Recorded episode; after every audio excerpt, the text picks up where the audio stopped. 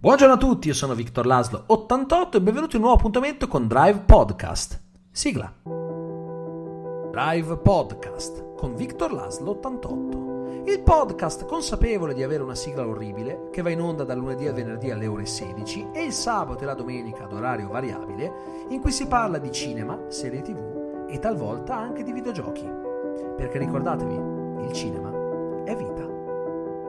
Lo so, sono consapevole del fatto che sono circa tre giorni che non registro una puntata del podcast. Abbiate pietà, era un periodo un po' pressante. Vi avevo detto che sarebbe potuto capitare che magari mm, ogni tanto eh, avrei saltato dei giorni, però questo non vuol dire che sto tenendo il podcast in maniera discontinua, semplicemente ehm, devo anche adattarlo ai miei ritmi di vita. Però eh, non è cambiato nulla, semplicemente era il periodo che mi ha costretto a modificare un minimo eh, la frequenza. Ma per farmi perdonare, ho qui con me oggi l'ospite del sabato, ovvero Rob McQuack.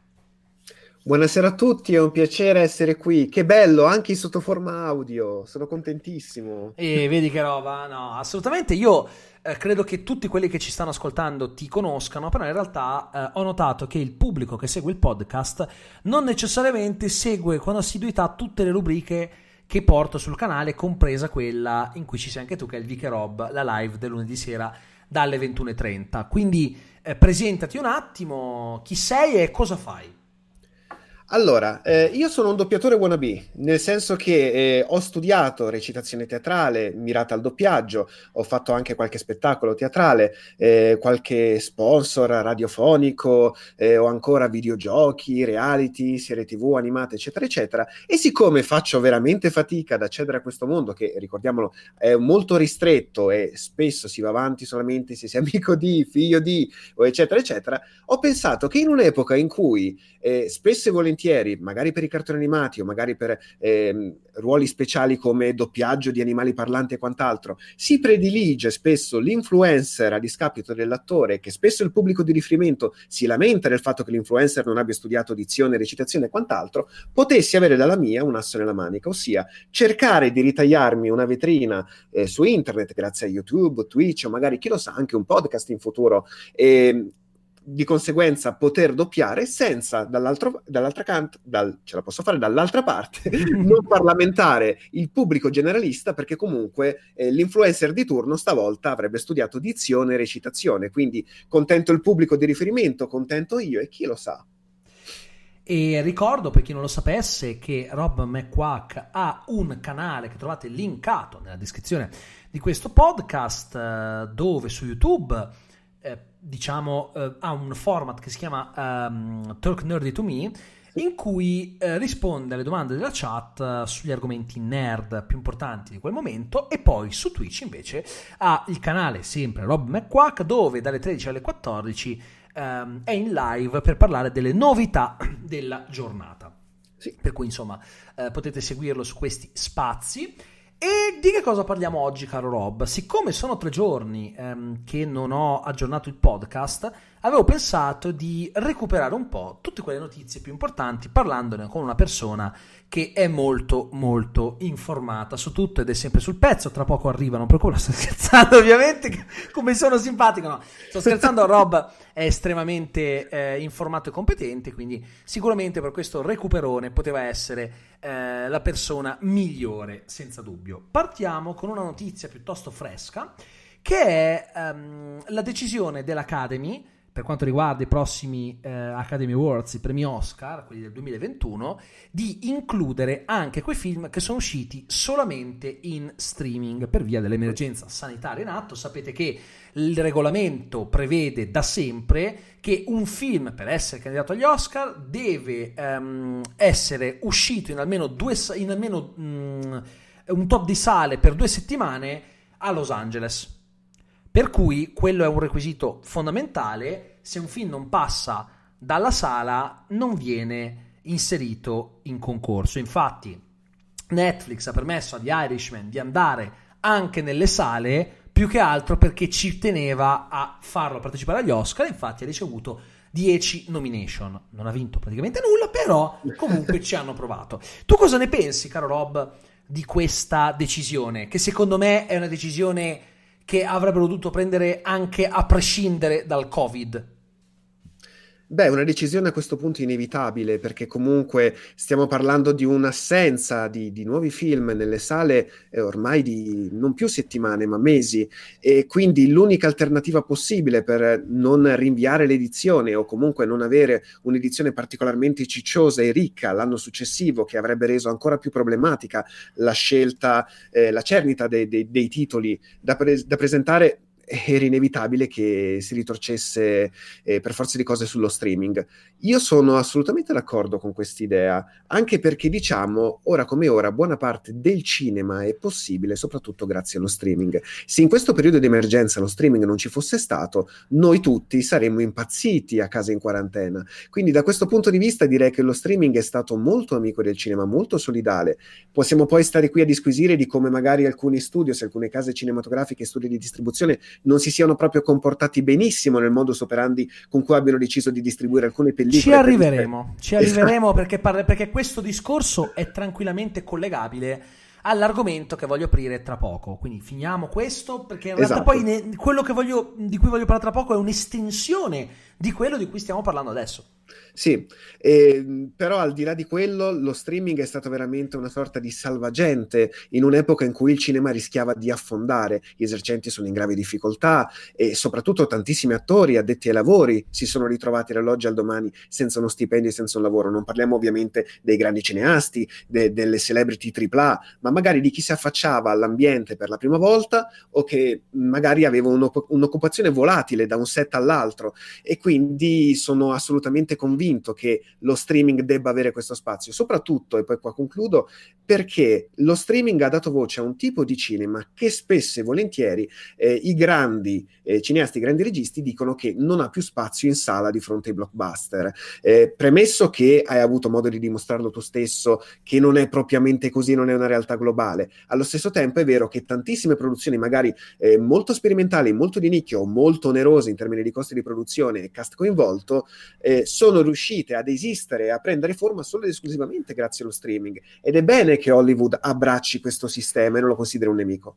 Ti posso dire mh, mm, che mi è stata mh, mm, proposta questa attività commerciale che ho deciso di fare però eh, in maniera mm, gratuita perché è una cosa molto interessante su cui non posso pronunciarmi troppo ma che è prevista per settimana prossima sì. e sarà una nuova forma di fruire un film in modo che ne guadagnino le sale, quando me l'hanno detto, io ho detto no, io per questa cosa non voglio un compenso per il semplice fatto che voglio fare la mia parte per aiutare le sale a ripartire. Io amo il cinema, non mi piace lucrare su qualcosa che... Che bello. Ehm, no, ma guarda, non lo dico per, per, per, far dire alla gente, oh, ma che uomo splendido. No, perché so già com'è il pubblico dice, ah, lui su queste cose, allora metto le mani avanti. Ho la coda di paglia? No, non ho la coda di paglia, ma semplicemente ehm, cioè coglioni di granito in questo periodo, quindi che è un altro discorso.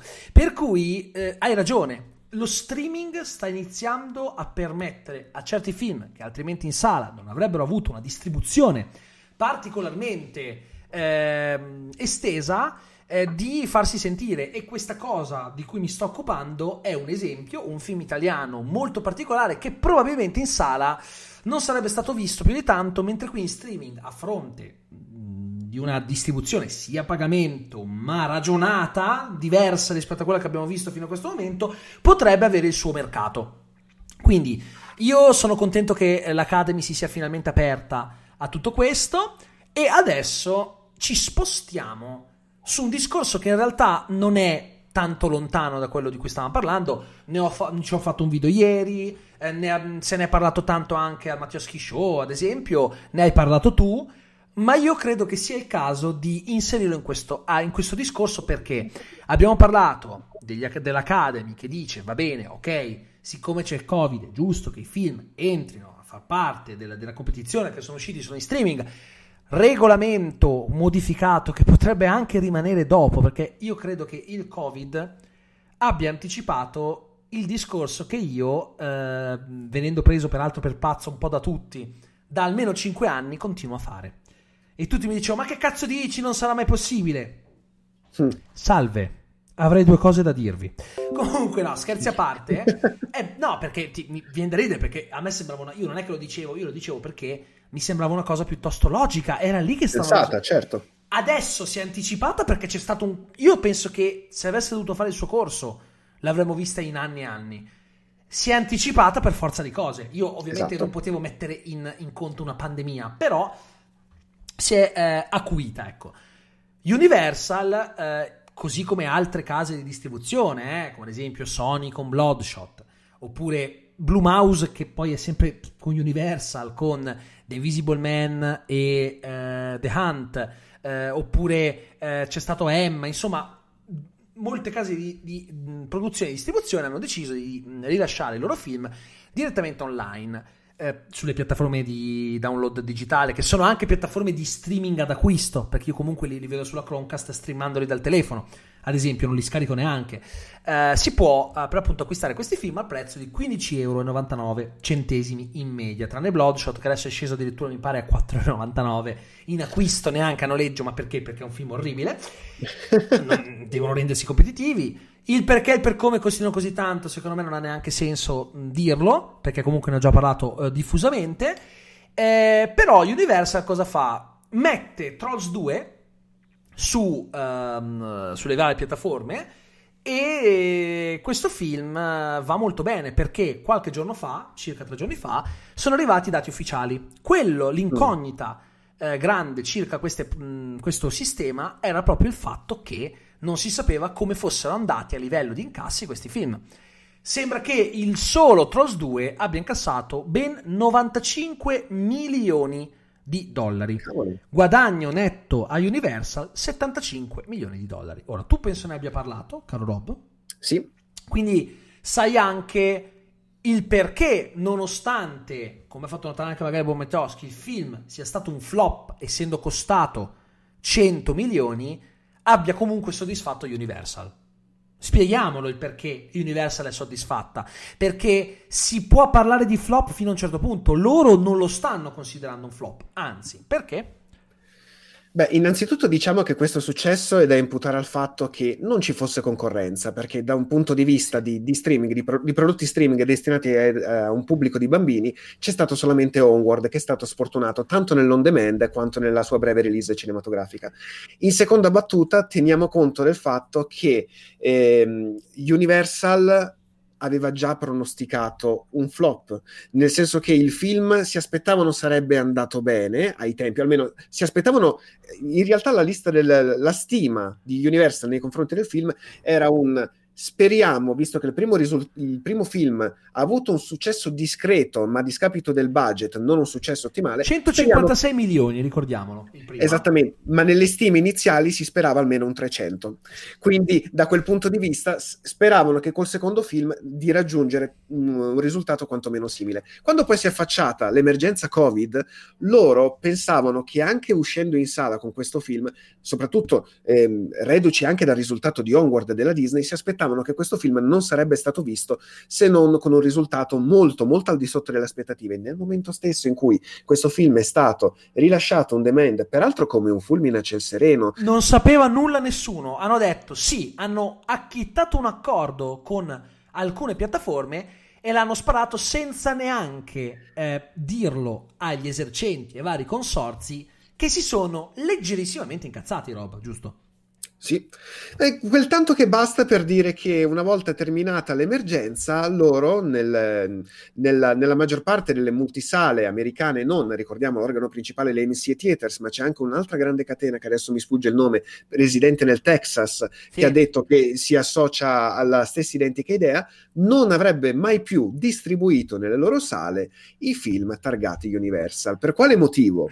Perché la Universal ha fatto una dichiarazione, oltre a non aver Esatto. fatto, oltre a non aver avvisato, come hai detto giustamente tu, il- il- gli esercenti e lo stesso pubblico, perché non c'è stata neanche una campagna di marketing. No, no, no, ecco, peraltro, ricordiamo questa cosa qua. Il film è andato senza campagna di marketing, senza particolare pubblicità, ha incassato 95 milioni di dollari. Non solo, l'accordo tra la, dist- la, la casa di, di, insomma, di, di, produzione e la distribuzione digitale, quindi siti come Cira, Content TV, eccetera, non è 50-50 come per le sale, ma è eh, 80-20. Quindi, esatto. co- a fronte di un risultato inferiore di circa 60 milioni rispetto al primo film, ok? Questo Trolls World Tour ha fruttato a Universal la stessa cifra del primo. Esatto.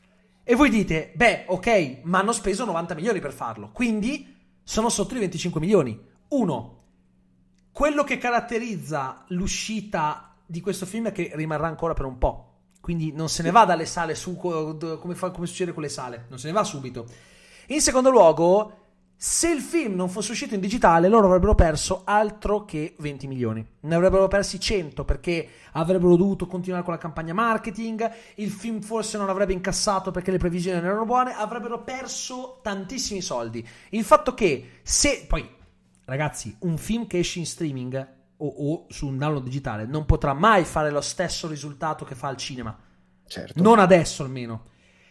E qual è quella dichiarazione di cui parlava Rob. Loro hanno detto, beh, credo che potremo, fa- potremo farlo in futuro, magari mettendolo poco dopo l'uscita in sala, e quindi sono andati a toccare quel tacito accordo per cui tra la, il momento in cui viene tolto cartello in un film e il momento in cui viene messo su piattaforme digitali oppure eh, sul Blu-ray in un video, dovrebbero passare almeno 90 giorni. Da noi di solito ne passano 120, sono 4 mesi di solito. In America sono 90 giorni. E allora AMC ha detto, ah, quindi voi volete mettere il film in download digitale streaming poco dopo l'uscita dalle sale? insomma, non si sono posti benissimo, caro Rob, giusto? Ma sì, anche perché per l'ennesima volta non hanno consultato gli esercenti, eh no. non hanno consultato la Nato, che ricordiamolo non è l'organismo no, no, autonimo, ecco, immagino tu l'abbia già spiegato. Sì. E da questo punto di vista, quello che ha dato fastidio, perché tante persone hanno giustamente detto, ma perché ce l'hanno tanto con la Universal quando ha fatto la stessa cosa di altri studios? Perché la Universal non ha consultato gli esercenti. L'Universal si è svegliata dall'oggi al domani e ha deciso di fare questa cosa, mentre gli altri studios non hanno scavalcato l'ente, si sono limitati a dire proviamo a cercare una via alternativa, proviamo a cercare una, Esatto. una- una soluzione, perché queste pellicole sono importanti oggi, ma in un'epoca in cui i cinema riapriranno e ci saranno titoli molto più altisonanti, verranno fagocitati, alcuni film si cannibalizzeranno a vicenda e di conseguenza non ha senso andare al macero. Il problema nasce dal fatto, e qui ehm, c'è un'altra cosa che al pubblico eh, continua a non sovvenire, che il pubblico generalista continua a pensare sì vabbè ma è una situazione statunitense, a noi non riguarda, non tocca, invece no, perché Eh sì, Theatres tocca. è proprietaria di molte catene internazionali, nel nostro caso parliamo della The Space e del, Luci Cinemas. Che Quindi sono sì. forse le catene di multisala più importanti d'Italia. Esatto. Significa che i film della Universal che adesso non verranno, stando così le cose, eh, messi negli States, non verranno messi neanche da noi. Ma, E, ma, ti, devo, ti devo interrompere, scusami, perdonami. No, ci mancherebbe. C'è una considerazione importantissima da fare, sarò breve. Hanno anche detto che in realtà loro sarebbero disposti a contrattare. Infatti, Universal ha fatto subito un passo indietro. Ha detto: No, ma noi non intendevamo quello, intendevamo che possiamo accordarci per. eh, capito? Hanno. Perché si sono resi conto che se ad esempio un Fast and Furious di turno non viene distribuito da AMC, perdono milioni di dollari. Assolutamente sì, Eh, anche perché AMC Theatres di fatto a oggi possiede quasi il 65% delle sale presenti negli States, il che significa eh, perdere un sacco, ma veramente un sacco di soldi. Li Ehm, perderebbe anche AMC, va detto questo. È un gioco a massacro, eh. In teoria nì, nel senso che pe- pensa anche un'altra cosa, c'è risvolta la medaglia. Tante persone si sono chieste, ma esattamente come tanti si stanno schierando dalla parte degli MC e sono per lo più esercenti, dall'altra parte tanti studios si schiereranno dalla parte di Universal. In realtà no, perché significa che se io ho un film nuovo della Marvel o della Disney che di solito occupa 400-500 sale, può avere una copertura fino a massimo 1000-1100 Eh sì, in assenza sì, di altre sì. concorrenti. Quindi da quel punto di vista, per Warner, per Disney, per Paramount e tanti altri studios, conviene invece patteggiare, andare stare dalla parte del, degli esercenti e delle catene e non il contrario. E la cosa che comunque ha indispettito più di ogni altra cosa non è un rilascio in semi-contemporanea, anche perché non si parla di tutti i film, ma qualora la situazione oppure il titolo non fosse particolarmente forte nel periodo di lancio stabilito, si parla di un lancio in simultanea ed è questo che ha mandato è, veramente quello, fuori. Che è quello di cui io parlo da tanto tempo. Secondo me per la simultanea ci vorrà ancora un po' di tempo. Però immaginatevi un mondo in cui tu puoi decidere di andare a vedere il film in streaming e puoi decidere di andare a vederlo in sala. La sala morirà? No, io credo che la sala non morirà mai perché, come ho detto anche nel video che ho messo ieri, è un bisogno umano dell'uomo. Cioè, da quando esiste il cinema, niente ha mai ucciso il cinema. Possono, le esatto. sale possono essere messe in crisi dalla crisi economica, da una pandemia come è successo con la spagnola, come sta succedendo adesso a distanza di un secolo, ma non morirà mai perché noi abbiamo bisogno di quel tipo di medium. Ne, non può morire, è, impo- è impossibile, perché io non ci credo che gli spettatori messi di fronte um, alla scelta di vedere eh, Avengers Endgame eh, in sala o in streaming ci sarebbe stata una preferenza per lo streaming. Non ci credo, ma neanche se me lo fanno vedere, neanche se mi fanno vedere un universo alternativo in cui è successo. Non ci credo. Io a sostegno di quello che dici tu, quando dico che il cinema non può morire, porto sempre un esempio molto semplice, che è YouTube. La gente può, adesso può pensare, ma cosa c'entra YouTube con no, il no, c'entra, io ho capito quando andare a parlare, c'entra.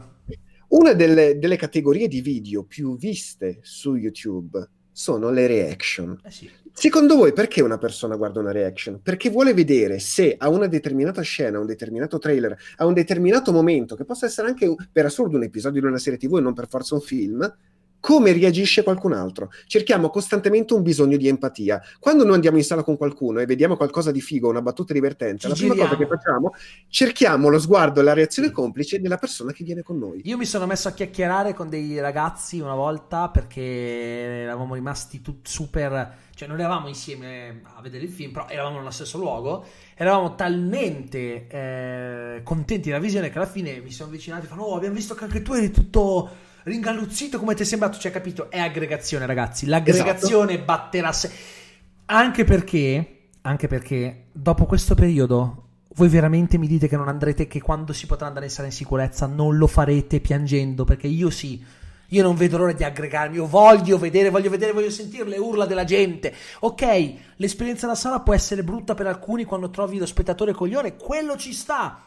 Ma io sceglierò, se, se devo scegliere tra le due cose, io sceglierò sempre la sala. Sempre, certo. cioè non avrà, ma avrà sempre la priorità la sala. E come me e come Rob, ce ne sono tanti.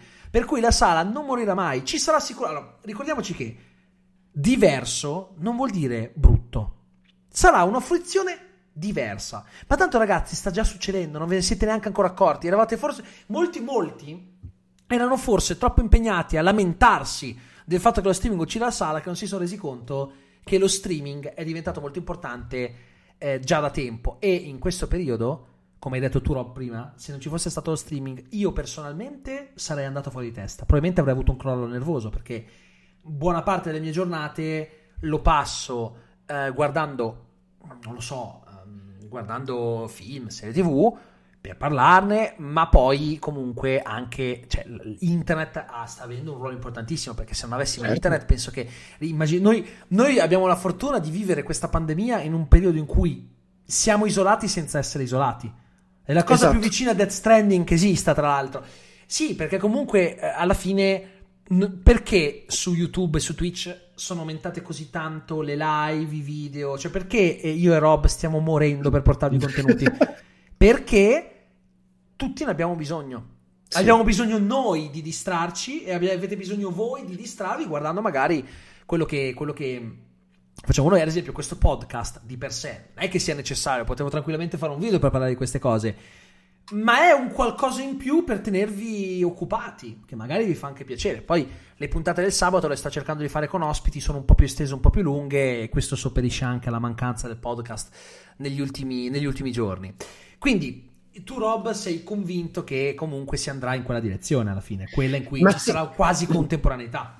Ma sì, anche perché lo streaming non deve essere visto come un nemico del cinema, nel senso che anziché togliere persone alla sala, lo streaming può portare il cinema recente a un pubblico che magari prima per tempistiche, per problemi logistici, non aveva la possibilità di andare in sala Io sto pensando a una persona con una disabilità perché non tutte le sale hanno questa concessione, non tutte le sale sono pronte ad accogliere questo tipo di pubblico. Sto pensando a dei genitori giovani magari che stanno facendo l'impossibile per smancare il lunario e magari hanno anche dei bambini piccoli e non hanno la possibilità una volta che tornano eh, a casa sì. dal lavoro di mettersi magari in sala, di prendere la famiglia e andare magari fuori, anche perché viste magari le tempistiche eh, dovresti anche spendere di più per una cena e quelle, quel tipo di persone non sono persone che eh, sono tolte dal cinema, ma magari al cinema prima non ci potevano andare anche se volevano e ora possono usufruire di questo prodotto. Io mi metto nei panni della famiglia eh, che voleva vedere Trolls World Tour e che ha speso 15,99€ per vederlo invece di 50-60 dollari, esclusi popcorn e bibite varie. Esatto. Per una famiglia negli Stati Uniti d'America andare al cinema è una spesa perché noi ci lamentiamo del prezzo dei cinema in Italia, ma voi sapete che noi abbiamo i prezzi più bassi d'Europa? Se voi andate Sì. solo in Svizzera, un film vi costa anche 13-14 franchi, eh, che sono parecchio. In America una visione poco- senza, senza contare eventuali popcorn, snack vari, vi può costare anche dai 16 ai 18 dollari in alcuni film, in alcuni cinema. Se volete guardare in IMAX, eccetera, eh, eh, sono 20 dollari secchi. eh. Da noi un film in IMAX lo pagate 10, massimo 11 euro. Quindi dovete capire che in realtà noi ci lamentiamo, ma abbiamo dei prezzi di un certo livello. È un po' come la questione dei treni. I nostri treni saranno vecchi quanto volete, però se andate già solo in Inghilterra, eh, l'equivalente del viaggio eh, che, che faccio io da Roma a Milano, che mi costa 6 euro, io lo pagate 18 sterline, tipo una roba del genere, capito? Sono, se- è anche vero che per molti dicono sì, costano di più, ma le sale che hanno in America non sono le stesse che abbiamo qui. È vero, sono molto più belle. Ma l'Arcadia, che ha lo schermo più grande d'Europa e ha uno dei sistemi più pazzeschi, comunque non costa 18 euro. Lo pagate Esatto. 9,50 euro un biglietto. Capite che noi abbiamo questa fortuna. E adesso, caro Rob, vorrei passare a una cosa di cui io non ho parlato né in audio né in video. Ne abbiamo parlato prima a Facci Mhm. Nerd, ma ti chiedo di, di parlarne anche col mio pubblico. Il film di Hercules. Hanno annunciato ufficialmente, tra l'altro la, la notizia arriva da un sito che sembrava, non era attendibile perché è un sito che penso si sia affacciato sull'argomento rumors e gossip da poco, suppongo. Ehm, sì, più che altro, più che non era attendibile, non si sapeva nulla di questo sito, This Insider, che è nato, è una realtà recente, non, non è che prima eh, avesse una brutta nomina come We Got Discovered, semplicemente non aveva proprio la nomina, era si vede che non avevano. Io penso che nasca dal nome dal titolo. Nasca anche perché probabilmente sono persone che hanno degli insider sicuri e che ancora non ci Esatto. fosse niente da dichiarare. Si saranno organizzati alla prima botta che sono riusciti a dare, si sono scatenati e penso che da questo momento in poi potrebbe essere protagonista di nuovi, di nuove indiscrezioni che poi si riveleranno eh, nel corso del tempo vere, per cui potrebbe diventare, potrebbe diventare alla stregua di un collider o di un comicbook.it, insomma, potrebbe diventare uno, uno dei nuovi punti di riferimento. Io starei, ci starei attento a questo This Insider. E che cosa è successo, Rob? È successo che rimbalzava già in rete su Reddit da, da qualche settimana la, la volontà di fare un live action dedicato a Hercules, l'omonimo film della Disney, un classicone, un- uno dei titoli più apprezzati proprio universalmente parlando, ha generato eh, un sacco di merchandise, tra cui un memorabile videogioco. E da questo punto di vista io ero molto entusiasta, nonostante abbia accolto con abbastanza freddezza i passati live action, non perché le non li ritenessi all'altezza, quanto più perché non parlavano a me in senso stretto. Io sono cresciuto eh, con i, i cartoon classici e vedere eh, magari una versione riveduta e, tra virgolette, politicamente corretta, attualizzata ai tempi, di un prodotto che amavo, non lo, non lo ritenevo necessario e interessante. Però mh, questa volta ero abbastanza ottimista, complice il fatto che eh, a curare il prodotto, ci mh, secondo la notizia, secondo il rumor, si diceva che alla regia ci sarebbero stati i fratelli Russo, conosciuti per aver eh, lanciato alcune delle pellicole più importanti dell'MCU, da Captain America Winter Soldier fino a Civil War, Civil War Infinity War ed Endgame. Ehm, e dall'altra parte c'era invece alla scrittura John Favreau. John Favreau che io sto riscoprendo negli ultimi tempi come uno dei, uno dei più grandi underdog di Disney, perché sostanzialmente è un artista tutto tondo, eh, sceneggiatore, attore, regista, eh, cantante, fa di tutto e di Lui, più. lui diresse anche Zatura, che era quel film che molti considerano lo Jumanji nello spazio.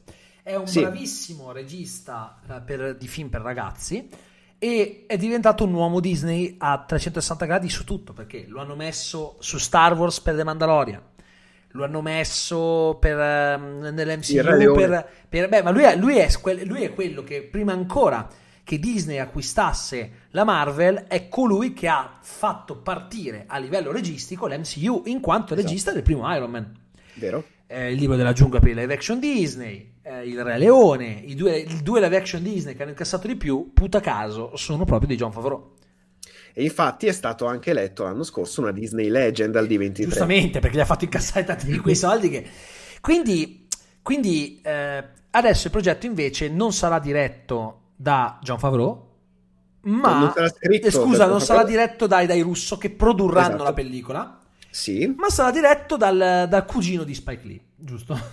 Esattamente, con una sceneggiatura scritta dallo stesso autore dei Mercenari.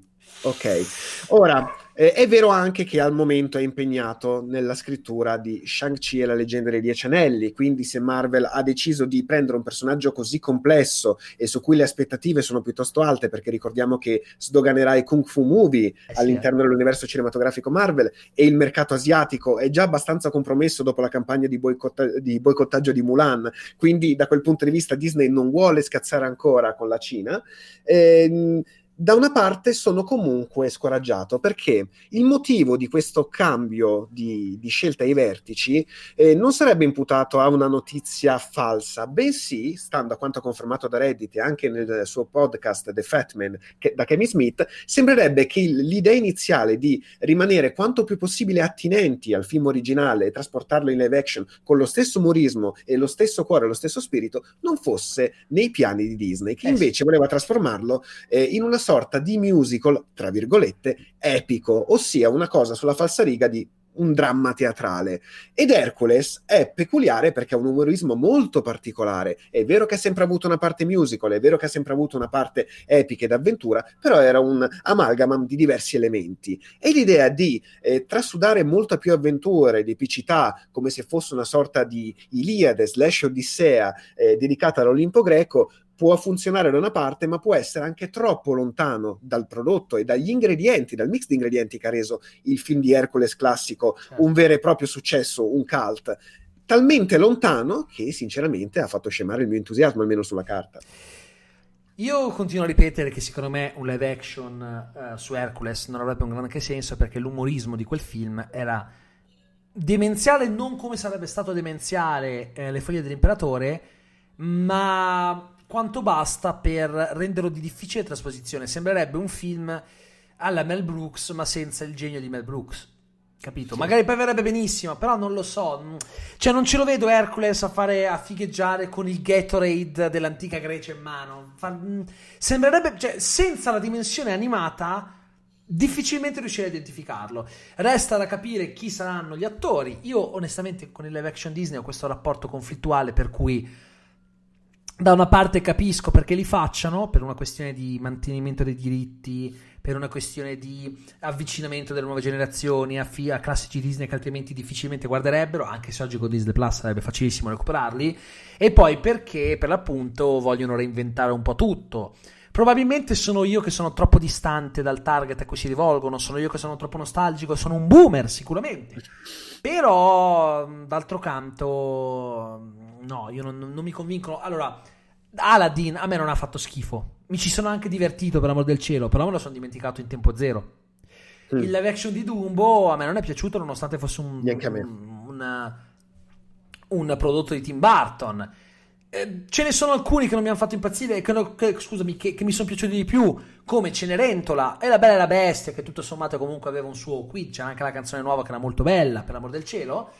Eh, la canzone nuova di Aladdin non mi era piaciuta che era quella super girl power di Jasmine che non c'era bisogno perché Jasmine è girl power già da sola senza una canzone dedicata a lei che ti fa capire quanto sia una donna forte che vuole andarsene da quel posto di merda. Ma eh, quello è un altro discorso. E quindi ho questo rapporto conflittuale capisco e non capisco diciamo. Quindi staremo a vedere staremo a vedere ma sono d'accordo al 100% con tutto quello che hai detto trasformare Hercules in un ulteriore musical non avrebbe veramente senso sì perché si parla di canzoni nuove. Eh no. Eh, e a parte il fatto che a livello musicale Hercules è già pieno di canzoni e sono tutte canzoni memorabili, quindi non ce n'è bisogno. In seconda battuta non si parla del fatto che Disney abbia sollevato dall'incarico i Russo o comunque Favreau con cui ha ottimi rapporti, quanto più il fatto che siano stati loro, una volta prese le intenzioni che Disney aveva nei confronti, nelle aspettative di questo Hercules, a farsi da parte. Favreau eh sì. ha detto a Kevin Smith che quel film non avrebbe avuto il cuore del cartone che ricordava lui e allo stesso tempo i russi hanno detto che preferivano fare un passo di lato e intervenire solo come produttori, come consulenti artistici per le sequenze action perché pare che sarà un film molto molto action e qui, però boh non volevano assolutamente mettere la loro firma da un punto di vista creativo e questa è una cosa che mi spiace un po', anche perché quello che temo, nonostante in Hercules non ci siano particolari motivi per doverlo fare, quello che temo è proprio l'andazzo che hai citato tu poco, poc'anzi con Aladdin, ossia il fatto della canzone femminista. Io sono d'accordo per la rappresentazione, sono d'accordo per l'emancipazione e l'aggiornamento dei tempi, però ci sono alcune cose che secondo me i bambini non notano, non è che non subiscono passivamente o magari diventa una sorta di lavaggio del cervello, non notano proprio perché non lo percepiscono così. Esatto. Un esempio ce l'ho con Mulan, dove il mio interesse, che era ai massimi storici dopo aver visto il primo spettacolare trailer che sembrava veramente in era salsa un, era un fucsia, un fucsia. Esattamente, eh, io ho visto un, un, po' della Tigre e il Dragone, ho visto un po' della Foresta dei Pugnali Volanti e solamente quando ho visto il logo con sopra scritto Disney ho realizzato che fosse di fatto un film della Disney, ma tutto sembrava fuorché quello e quello mi aveva incoraggiato parecchio alla visione, insieme al fatto che si mh, traeva molta ispirazione dalla leggenda originale cinese. La cosa che però mi ha demotivato è stato scoprire nell'intervista della regista che il personaggio di Li Shang sarebbe stato cancellato dal film diviso in altri due nuovi personaggi perché non sembrava nell'epoca del Me Too una cosa eh, in, mh, necessaria a mostrare alle bambine una figura subordinata a un principale che potesse avere, un, un, superiore che potesse avere un interesse di natura sessuale nei suoi confronti, si sarebbe sentita intimidita e avrebbero pensato al mobbing. Io quando ho visto da piccolo Mulan non ho pensato a quello Ma e consultandomi vai, con vai. un sacco di amiche, non di amici, perché cari, cari, ascoltatori potreste pensare che sia una scelta faziosa, una risposta faziosa la mia, ma consultandomi con un sacco di ragazze e, e anziché pervenuta una lettura interessante, ossia che Li Shang potesse avere una sorta di apertura, una sorta di bisessualità bisessualità nel sentirsi attratto da Mulan esatto, senza saperne il suo sesso. Esatto. Quindi era l'occasione buona per, anziché cavalcare l'epoca del MeToo, cavalcare l'epoca della rappresentanza LGBTQ. E invece si è scelta la manovra più strategica, più eh, il negazionismo. Esattamente, bravissimo. il, il, il, ehm, il, la damnazio memorie, esatto. Eh, esatto. Quindi, caro Rob, io chiuderei qui questa puntata del Drive Podcast. Spero che questo sia bastato a farmi perdonare per l'assenza. Noi ci vediamo nella prossima puntata. Saluto Rob McQuack, vi invito di nuovo a seguirlo sia su YouTube che su uh, Twitch, dove lo trovate proprio con questo nome Rob MC Quack col CK finale. Trovate in descrizione tutto quello che vi serve. Io ti saluto, grazie per essere stato qui. Grazie a te del passaggio, visto con Drive Podcast. esatto, esatto, sì, ultimamente un po' meno drive, ma immaginiamoci di essere su questo autobus itinerante. Eh, grazie mille a tutti ragazzi, vi do appuntamento alla prossima. Ciao, Ciao. e buona serata.